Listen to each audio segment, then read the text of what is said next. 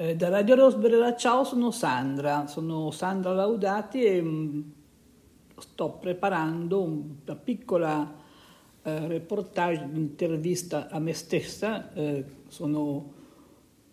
eh, sul Salone del Mobile che c'è appena stato a Milano tre giorni fa, si è concluso con eh, grande successo. Eh, la mia vorrebbe essere un'opinione non tanto con i dati ufficiali del salone quanto l'opinione di una persona che da più di 30 anni segue il salone del mobile e che quindi ha un occhio un po' per le cose importanti e per le curiosità e vorrebbe raccontarvele.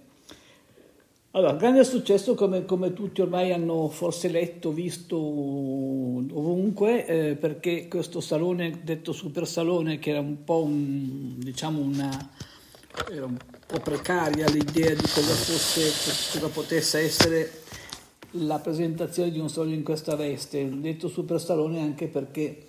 eh, la, la, la, la presentazione è stata fatta solo in pochi, in quattro padiglioni, due sul design e due sul, sul club mobile più classico. Io ho visto bene quelli sul design, quelli sul classico non, in realtà non, non, li ho visti. Eh, super salone perché salone diciamo super partes, cioè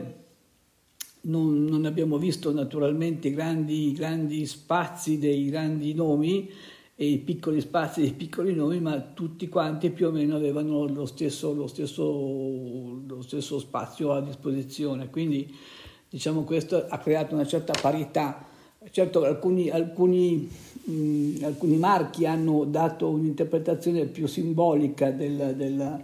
del, proprio, del proprio essere un brand eh, affermato, altri marchi meno importanti hanno fatto una piccola esposizione magari un po' confusa avendo poco spazio, però eh,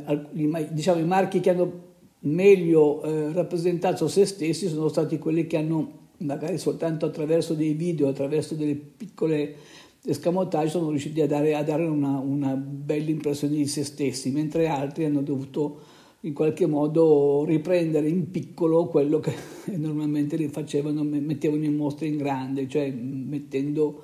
eh, più pezzi invece che un pezzo solo simbolico. È stato un salone che diciamo, aveva più un, un significato simbolico che non un, un significato economico, quindi niente, è stato un po' una cosa strana, però ben riuscita diciamo, a detta di tutti, soprattutto di quelli che hanno partecipato come espositori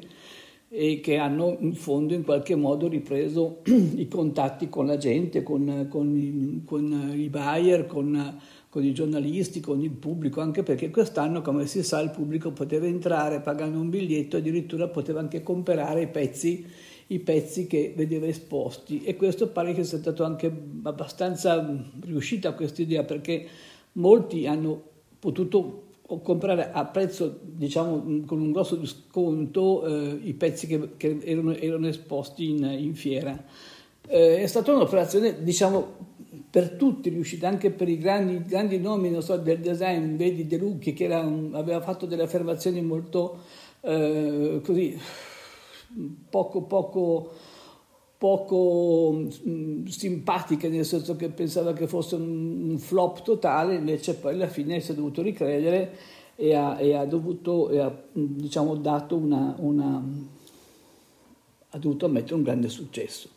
La formula, come si sa, era di, di poco spazio, eh, gli spazi erano verticali, più una mostra, diciamo una mostra d'arte che non una mostra di, di, pezzi di design, si passava attraverso questi corridoi anche, tra l'altro ben, ben fatti perché erano mischiati anche i, i, diciamo le, le, cose di ricerca, i, piccoli, piccoli designer, quelli che in qualche modo avevano eh, normalmente uno spazio nel salone satellite, hanno invece trovato delle un escamotage per farsi vedere quasi, quasi meglio, perché tu tra, una, tra una, un grande nome eh, e l'altro trovavi queste piccole cose a volte incomprensibili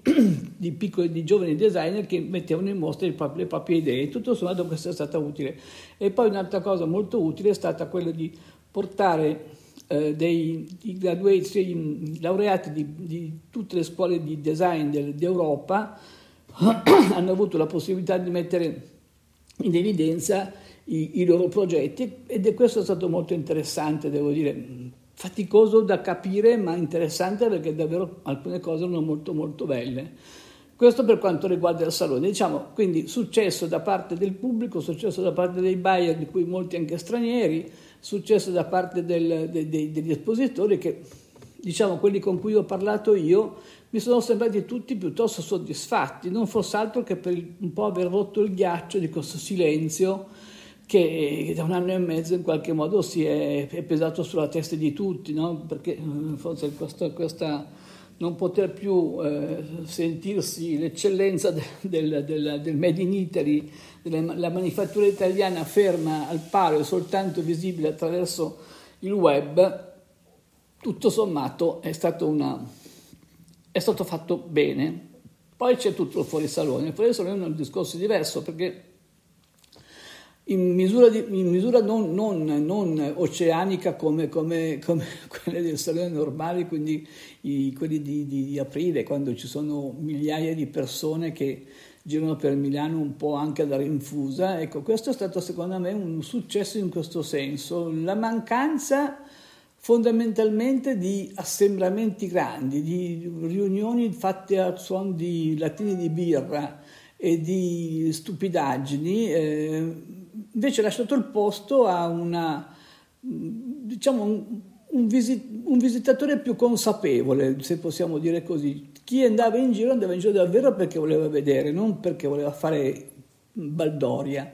La baldoria è stata proprio, tra virgolette, bandita, in quanto non era possibile stare in più di tanti, c'è stato anche un grande file perché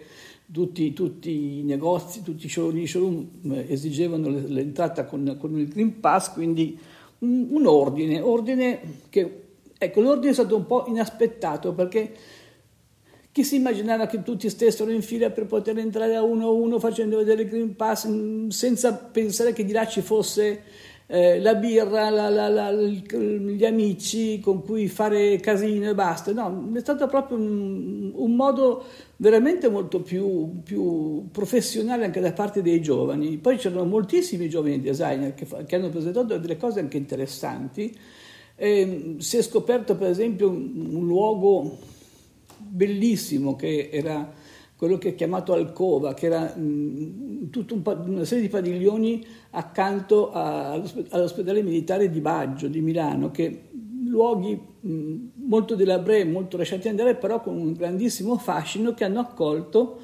eh, ragazzi che venivano un po' da tutto, da tutto, da tutto il mondo. Quindi anche questo, eh, diciamo, questo luogo eh, che non ci si aspettava fosse così bello, eh, ha accolto sia la bellezza del luogo sia la bellezza dei, dei, dei progetti che sono stati presentati, perché da, alcuni erano davvero molto molto particolari. Poi tutta la città si è mossa, tutti, diciamo, l'indotto è stato, pare, mm, molto ben, ben, ben calibrato, molto ben ehm, accolto da parte dei, dei, dei, insomma, sia degli albergatori che che, che, che, i bar, che i taxisti, che, che, i ristoranti hanno avuto pare un incentivo del 50% rispetto agli, ai momenti in cui il sole non c'era. Quindi tutto sommato un movimento più ordinato del solito, più consapevole e diciamo che i grandi marchi si sono mossi soprattutto nei, nei loro showroom e, e nel, loro, nel, loro, nel, loro, modo sempre piuttosto raffinato di mettersi, di mettersi in, in, in evidenza per esempio diciamo, so, il nuovo negozio di, della BB che è diventato di studio perché raccoglie eh, sia, sia il marchio BB, sia Max Alto, sia il Pulsen, sia la Floss, sia Azucena, cioè un nuovo marchio che ha in mano adesso una, una grossa multinazionale, è, è, un negozio fantastico, cioè, no, non ci si aspettava una cosa così bella, così come non ci si aspettavano cose molto raffinate date, fatte da, da, da aziende mh, importanti internazionali come Hermes. Hermes ha, ha, preso in affitto la pelota come sempre e in questo spazio di, di 500 metri quadri, non so che cosa, ha proprio eh, messo in mostra i suoi ultimi oggetti facendo un, un investimento molto, molto importante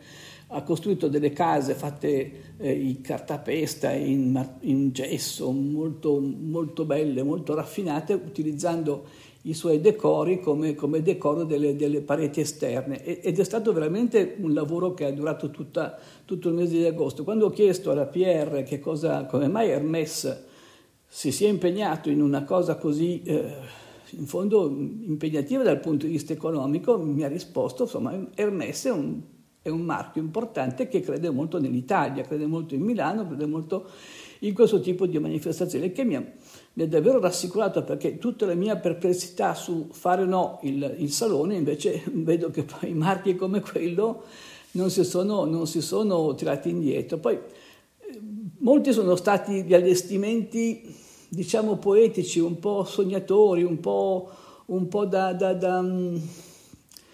un po' fuori dalle righe, cioè se, se parliamo di un, un'azienda come, come, la Unifor, che è un'azienda che produce mobili di, di, da ufficio, che ha rimesso in piedi, ha rimesso in produzione delle vecchie sedie di, di Aldo Rossi e le ha presentate in una specie di piscina, eh, già questo eh, fa pensare come in fondo ci sia stato anche un notevole coraggio. O pensiamo anche a un'altra cosa bellissima che ho visto che, era, che tuttora anche fino, durerà fino alla fine del mese di, di settembre eh, nel negozio di, di, di, piccolissimo negozio di Davide Groppi lui che è un grande cultore della luce, uno spirito veramente di, che ha una ricerca sulla luce fantastica, proprio molto puntuale, ha preparato una, una mostra che si chiama Il buio, quindi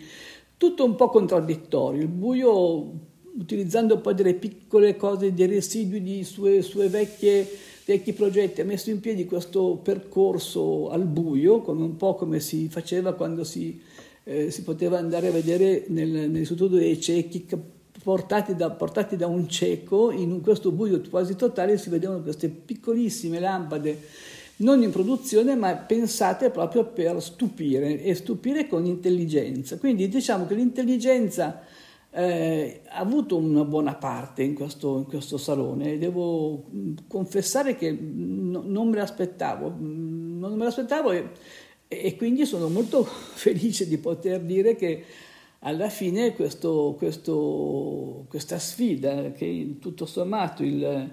volevamo in qualche modo dare ancora una, testimonianza che il Made in Italy fosse ancora in, in buona parte presente e,